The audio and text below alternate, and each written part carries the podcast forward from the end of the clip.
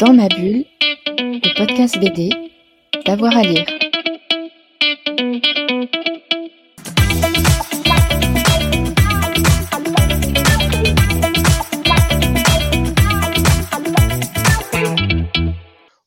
À toutes et à tous et bienvenue dans ce nouvel épisode de Dans ma bulle, votre podcast 100% BD d'avoir à lire. Aujourd'hui, l'équipe BD est de retour et en grande forme pour ce début d'année. On a des vœux à vous souhaiter, hein, vous la souhaite pleine de BD cette année 2022, mais on voulait aussi vous parler de tout ce que l'on attend pour cette nouvelle année, des albums, des expos, des festivals et bien d'autres choses encore. On va aussi parler d'Omicron, du statut des auteurs et des autrices et même c'est une promesse en fin d'émission de Roselyne Bachelot. Attachez vos ceintures, ils sont là pour dégoupiller votre année 2022. Fred et Florian, bonjour. Bonjour. Bonjour. Alors, pour euh, cette euh, nouvelle année, messieurs, on va structurer notre émission en trois temps, hein, mais d'abord, on va commencer par euh, les bandes dessinées. Fred, toi, tu attends pas mal de, de BD en ce début d'année 2022. Oui, oui, effectivement, beaucoup, beaucoup de choses. Je vais essayer d'être rapide, concis et clair. Alors, je vais commencer par une bande dessinée qui, qui sort très prochainement. Là, c'est une biographie de, David Salah chez Casterman. Ça s'appelle Le, poids des héros. Ça sort le 19. Voilà, donc c'est une très, très belle BD. Ensuite, on va continuer avec les, les voyages de Kitaro chez Cornelius, dont on célébrera cette année les 100 ans et aussi pendant 3 ans euh, au Japon. Donc c'est un manga de Shigeru Mizuki. Je pense que Florian va nous en reparler tout à l'heure. Et ensuite, encore un manga avec quelque chose que j'attends vraiment avec impatience. euh, c'est V2 Panzer de Matsumoto chez Kana. Ensuite, je passe un peu aux comics avec euh, trois choses là qui sont liées à l'univers de Batman pour accompagner la sortie du tant attendu film The Batman de, de qui sort le 2 mars en France avant les États-Unis. C'est exceptionnel, c'est Mm. rare. Et euh, donc on aura Batman Ego, Catwoman le dernier braquage et Catwoman à Rome chez Urban qui fête d'ailleurs ses 10 ans en 2022. Mais on y reviendra euh, très bientôt avec Jérôme. Ouais, on va essayer de les avoir pour une émission spéciale. hein. On les aura. On les aura, Et- évidemment. oui, oui, oui. Ensuite, on va passer à un, un éditeur euh, qui s'appelle Comics Initiative qui va publier deux rééditions dans l'année. Il y aura d'abord euh, Will Eisner Shop Talk, donc c'est un livre d'entretien euh, qui est mythique et qui n'a pas été publié depuis très très longtemps. euh, et c'est autour du légendaire euh, créateur du Spirit, Will Eisner. Et ensuite, le même éditeur Comics Initiative sortira l'intégrale de Love and Rockets. Ça aussi, c'est quelque chose qu'on attend des frères Jimenez. Et ça a été édité plusieurs fois en France, plus ou moins bien. Et là, ça sera édité en plusieurs épisodes. Et c'est disponible via les plateformes participatives comme Ulule. Ensuite, j'accélère un petit peu. On va passer là aussi à quelque chose que j'attends, qu'on a tous lu il y a quelques années, qui avait, édité chez, été édité chez Ego Comics. C'est la réédition du journal de Fabrice No, qui cette fois sera publié chez, chez Delcourt. Donc, on attend le tome 1 et 2. Euh, ensuite, euh, quelque chose euh, qui, est plus manga, c'est la suite de Blue World chez Pika. Et encore un manga, mais là c'est complètement barré. J'avais il y a quelque temps interviewé l'éditeur Hubert, vous pouvez retrouver en podcast. Ça sera La princesse du château sans fin, du mythique Shintaro Kago. Et là, on est dans l'Eroguro, euh, qui est un mélange d'érotisme et de grotesque et de macabre. Et ça aborde les multivers, mais transposés dans le Japon médiéval. Voilà. Et euh, alors, je vais faire un, petit aparté. euh, c'est pas vraiment de la bande dessinée, mais c'en est quand même un petit peu. C'est le prochain numéro de la revue L'Amour, qui mélange texte, dessin et poésie de Frédéric Pajac et qui sortira euh, dans le courant de l'année. On n'a pas vraiment encore de date. Voilà, c'est tout pour moi, c'est déjà pas mal. Waouh, il a réussi, il en a casé au moins 8 ou 9 en moins de 2 minutes, record euh, battu. Euh, Il y a de la BD un peu traditionnelle franco-belge, mais tu as aussi du manga, tu as aussi du comics, il y a un petit peu de tout. Moi je reviens, ça vous semble en expansion les garçons, ces bandes dessinées via Ulule, parce qu'on a quand même un- des entretiens avec euh, Will Eisner qui, chez Comics Initiative qui va être euh, fondé, comme on dit. Oui, de plus en plus, oui. Hem, parce que, heu, d'une part, la pandémie a joué un rôle.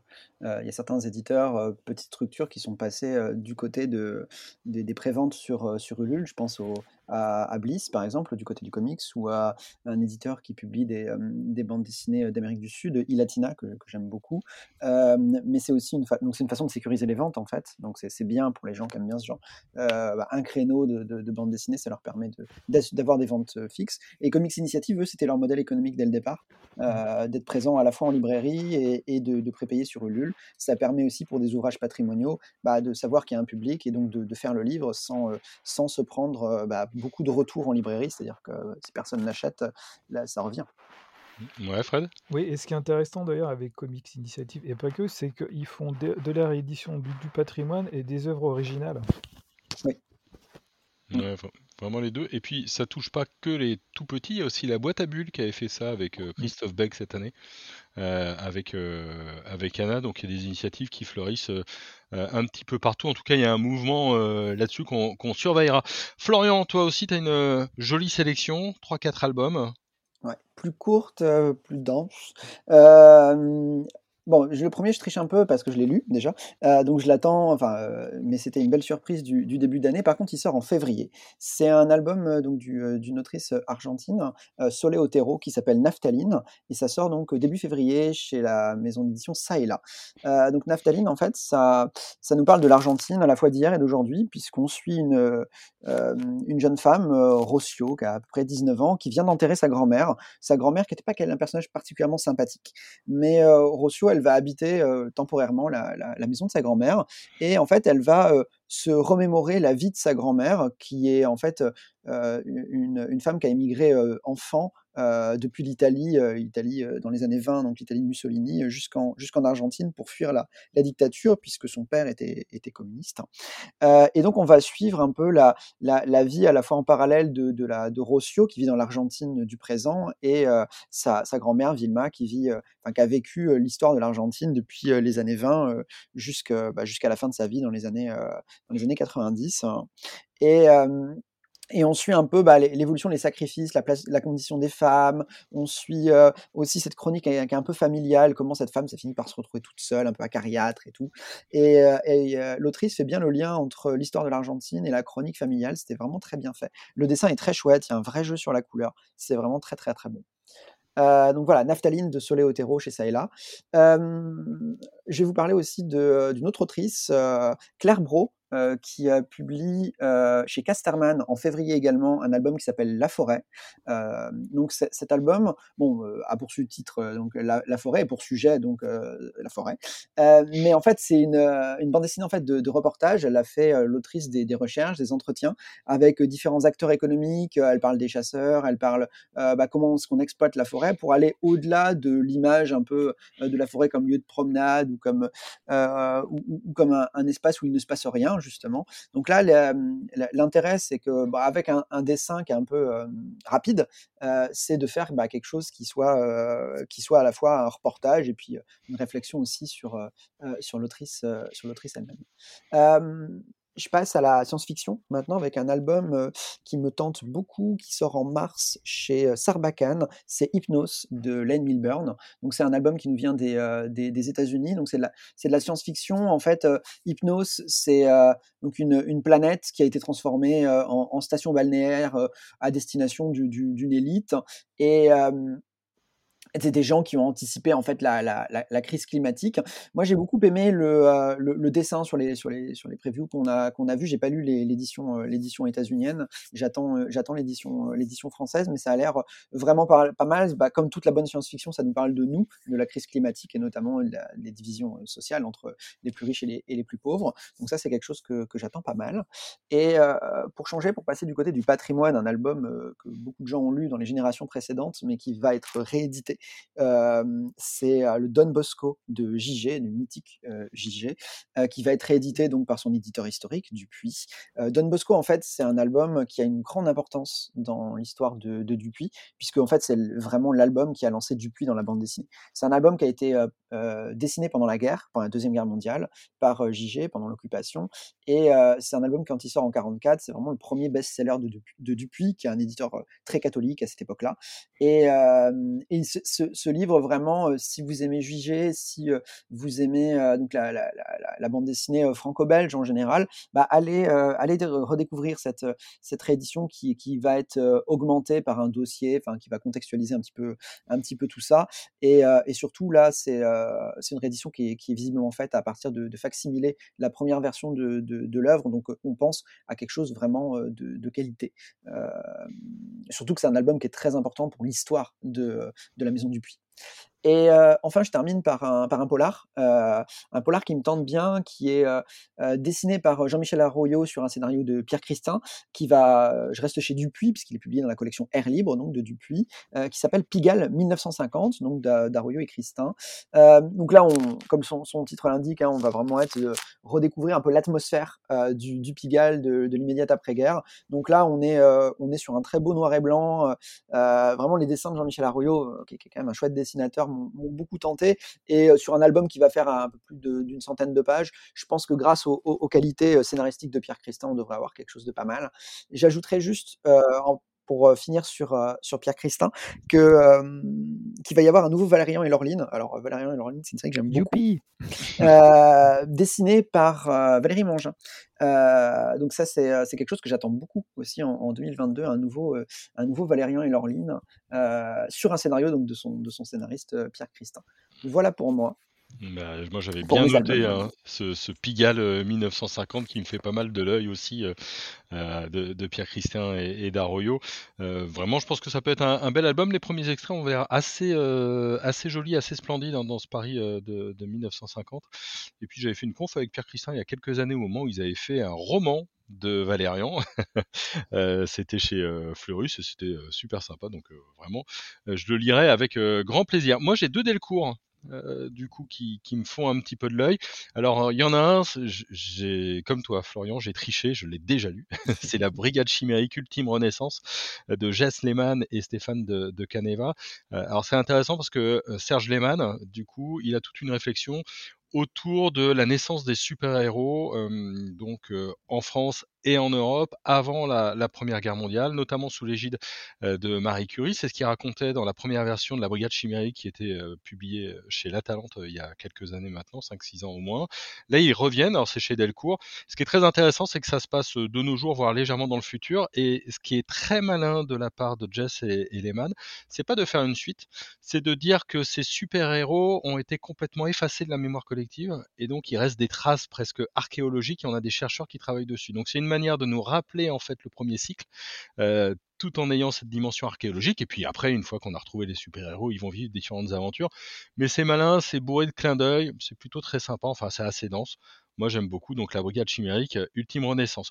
Et puis il y a un autre livre euh, qui va parler aux, aux, footeux et aux footeuses euh, comme moi. C'est un livre sur Georges Best. Alors Georges Best, c'est un footballeur des années 60, 70, grand gentleman, un hein, grand héros notamment de, charismatique, charismatique de, de Manchester United. c'est son histoire. Ça va être de, Florent Cadvez en avril. Et en fait, ce qui est assez sympa par la bande dessinée, c'est de pouvoir de temps en temps revivre un petit peu l'histoire et se renseigner. Alors moi, je connais Georges Best, mais je connais pas toute sa vie par cœur. Hein. Je connais quelques faits légendaires, pas plus. Et je compte bien sur cette BD pour en, savoir un petit peu plus. Donc ça, c'est en avril chez Delcourt. Je pense que ça va être pas mal parce qu'il a quand même eu une carrière et une vie personnelle épique. Donc. ouais, ouais, et puis on va parler beaucoup de Bobby Charlton. Euh, voilà, et puis c'est Florent Calvez, et Florent Calvez, souvent, c'est très bien. Hein, donc, donc voilà, avec, avec impatience. Bon, on a une grosse valise de bande dessinée là. Moi, je voudrais juste m'auto-corriger et m'auto-flageller parce que j'ai fait une, une, erreur tout à l'heure. Love and Rockets, c'est des frères Hernandez. Voilà. donc je me corrige, c'est fait. Tu as fait, ton, tu as fait ton mea culpa, c'est bien. On va passer un peu aux événements BD avec les expos et les festivals. Et le, premier est déjà regretté d'entre eux, c'est évidemment Angoulême. il y avait l'expo Chris Ware hein, Oui, tout à fait. Alors, normalement, ça se déroule, au printemps, mars-avril, Mmh. si tout va bien. On n'a pas encore d'informations pour l'instant, mais moi, je j'espère vraiment que le festival, va se dérouler parce qu'il nous manque énormément et oui, j j'attends, l'expo, Chris Ware. On avait vu une exposition en 2018 à Paris, à la Galerie Martel, qui était déjà, géniale parce que ça nous avait permis de découvrir une partie, un pan du travail de de Chris Ware, qui est quand même vraiment exceptionnel et là, je pense que cette exposition, heu, va être encore plus exceptionnelle. On va pouvoir, heu, se rendre, heu, vraiment compte du talent de de cet auteur, qui est qui est vraiment très pointilleux dans le détail, qui qui revient tout le temps sur ses dessins. On va pouvoir avoir les traces de repentir et comme il parle très peu, je pense que ça va être une bonne occasion de de pouvoir le voir parler avec ses dessins et ses planches. Donc j'attends ça et Angoulême, je fais une petite transition, j'attends aussi l'expo, Mizuki, mais Florian va nous en parler. Oui, je suis un grand fan de Shigeru Mizuki. Hem, je je tanne tout le monde avec ça sur le manga. Mais, hem, il y aura l'exposition, heu, Mizuki donc à Angoulême qui est vraiment très, très attendue par ceux qui aiment le manga, le manga de patrimoine, mais pas que, parce que Mizuki a une vraie actualité. C'est un très, très, très grand auteur, japonais.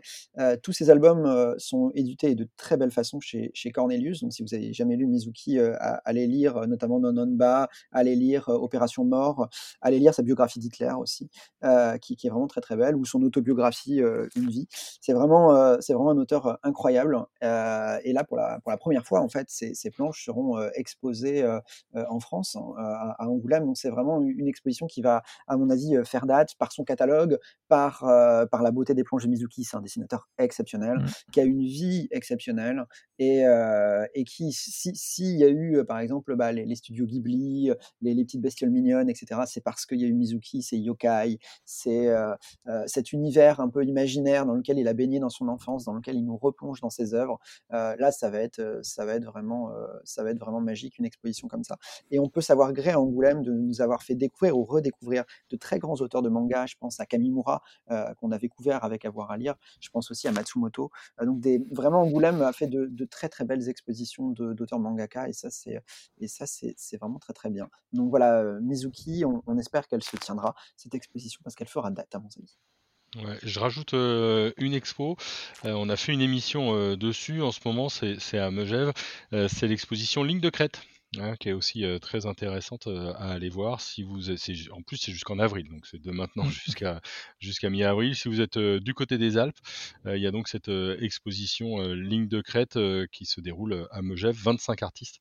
Et des 25 artistes vraiment du 19e siècle, à aujourd'hui donc voilà, on va de Rosinski à à Uderzo, heu, tout en passant par Georges Besse, heu, ou, heu, Fmur donc allez-y, c'est, maintenant. Fred, tu avais 2 festivals toi pour, terminer sur, nos petits expos et festivals?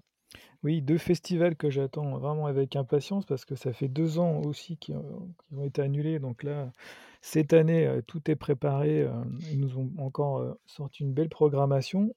D'abord le festival BDX, qui déroule à Aix, comme son nom l'indique, qui est un véritable carrefour des arts et de la création, qui se déroule entre avril et mai sur plusieurs mois. Donc il y a plusieurs séquences, des expositions, des rencontres, un festival qui dure, pendant le temps d'un week-end et cette année, le focus principal, ça sera sur l'œuvre de Stéphane Blanquet. Donc ça, je l'attends vraiment impatiemment et là aussi, je croise les doigts parce que c'est un très beau festival qui, tout au long de l'année, fait un énorme travail autour de la bande dessinée, autour des arts, de la peinture, du dessin, qui associe, des écoles.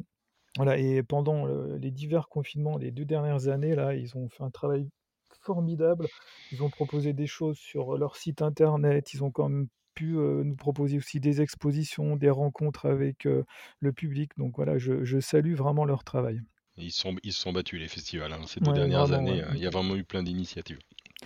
Un autre festival, lui aussi hybride, qui était absent depuis 2 ans, c'est le PUT Festival à Noisiel, qui est en région parisienne, à une dizaine de minutes de Paris, du côté est, où là aussi on pourra retrouver des choses vraiment très intéressantes. Alors du côté des expositions, on aura on pourra retrouver Lorenzo Mattotti, Tipex, heu, Andy Warhol, donc c'est une exposition autour d'Andy Warhol par l'artiste Tipex qu'on avait pu voir, heu, je crois il y a 3 ou 4 ans à BDX justement.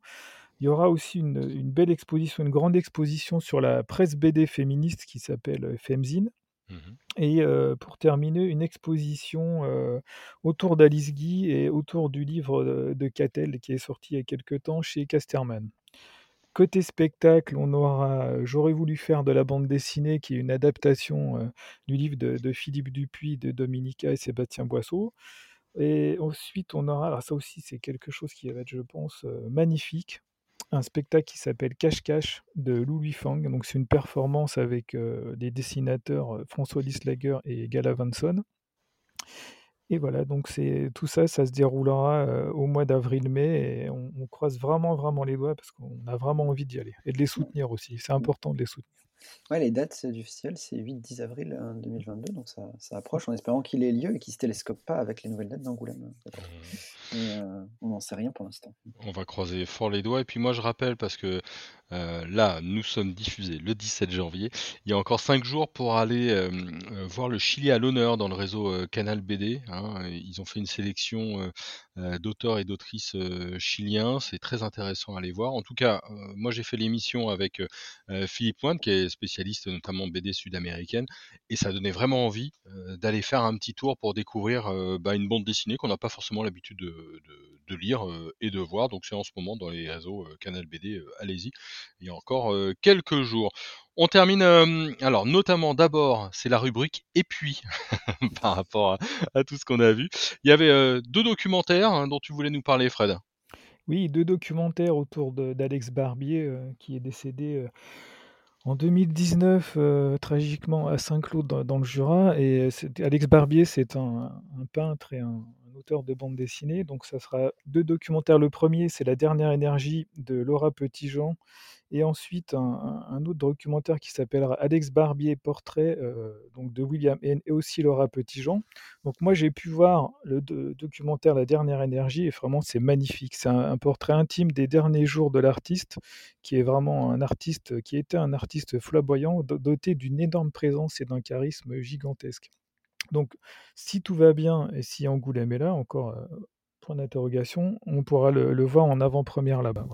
Et puis on, voulait dire un petit mot, tout de même, du statut des auteurs et des autrices, du variant, la situation générale de tout le monde. Alors, moi, je voudrais que le variant disparaisse, hein, c'est peut-être Ouais, illusoire, mais je voudrais surtout qu'on qu'on laisse apparaître et euh, qu'on sorte de l'ombre et qu'on les mette à la lumière le statut des auteurs et autrices, parce que depuis euh, deux ans, là, on n'en entend pas parler.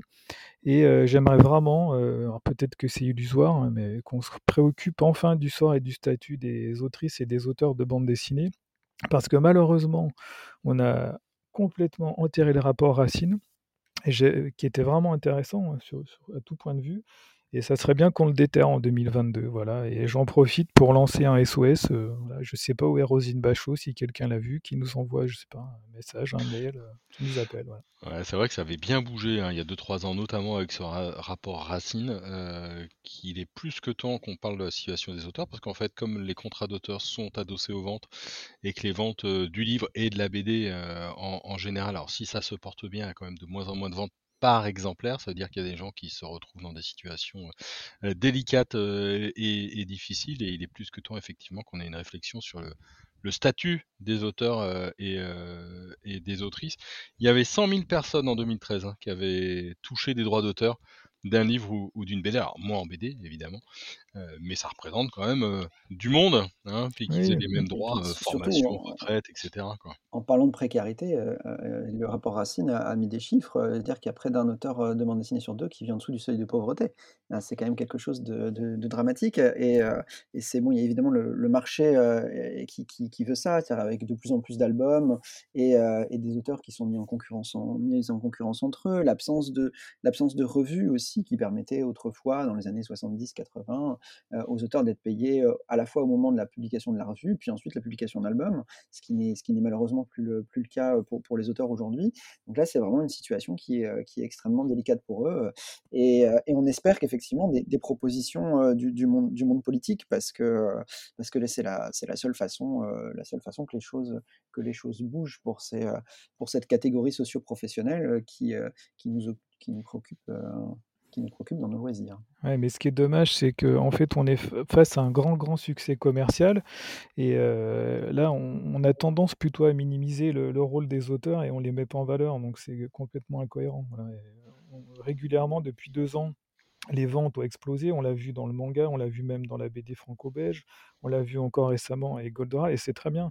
Mais malheureusement, euh, ce, problème, ce qui n'est pas un problème, euh, le statut des auteurs est toujours sous-jacent et jamais euh, révélé et dévoilé. Donc ça, commence à devenir un peu pénible. Et surtout pour, le monde politique, enfin, pour le monde politique et, culturel, on signale quand même que la bande dessinée, c'est un facteur de rayonnement de la France à, l'étranger. Alors où on se targue de savoir faire de l'animation, euh, bon, derrière l'animation, il y a des dessinateurs. Et, euh, et, si vous allez dans n'importe quelle librairie de bande dessinée à l'étranger, vous verrez euh, un, nombre très conséquent de, romans graphiques et de bandes dessinées francophones et françaises en particulier, belges et françaises, qui, sont traduites. Et, c'est comme ça aussi que, passe le, rayonnement français. Si on raisonne d'un point de vue politique, les, les, auteurs font partie aussi bah, de, nos facteurs, de rayonnement. Il s'agirait de ne pas, pas l'oublier et encore moins de les mépriser. Voilà, le message est passé. Enfin, j'espère, en tout cas, qu'il va, qui va passer. Beaucoup. En, tout cas, si vous voyez Roselyne, ah, signe. Exactement, exactement. bon, en tout cas, merci beaucoup euh, à tous les deux, messieurs. Merci, merci à vous. On a une petite pensée pour euh, Inès qui devait être là, qui n'a pas pu être là, pour Cyril qui a plein de problèmes avec son ordinateur, et pour David, hein, ce sont les intervenants réguliers de, Dans ma bulle, votre podcast. N'hésitez pas à vous abonner pour avoir la petite notification. N'hésitez pas à vous nous dire aussi ce que vous attendez. Hein. On a des réseaux sociaux Facebook, Twitter, euh, Instagram et même LinkedIn. Vous pouvez euh, nous rejoindre très facilement. Et puis en ce moment, on a des sons quasiment tous les jours. Donc il faut revenir et n'hésitez pas à en profiter, à en parler autour de vous. Merci beaucoup beaucoup et bonne semaine à tout le monde. Merci. Bonne semaine. Ciao. Dans ma bulle, le podcast BD, d'avoir à lire.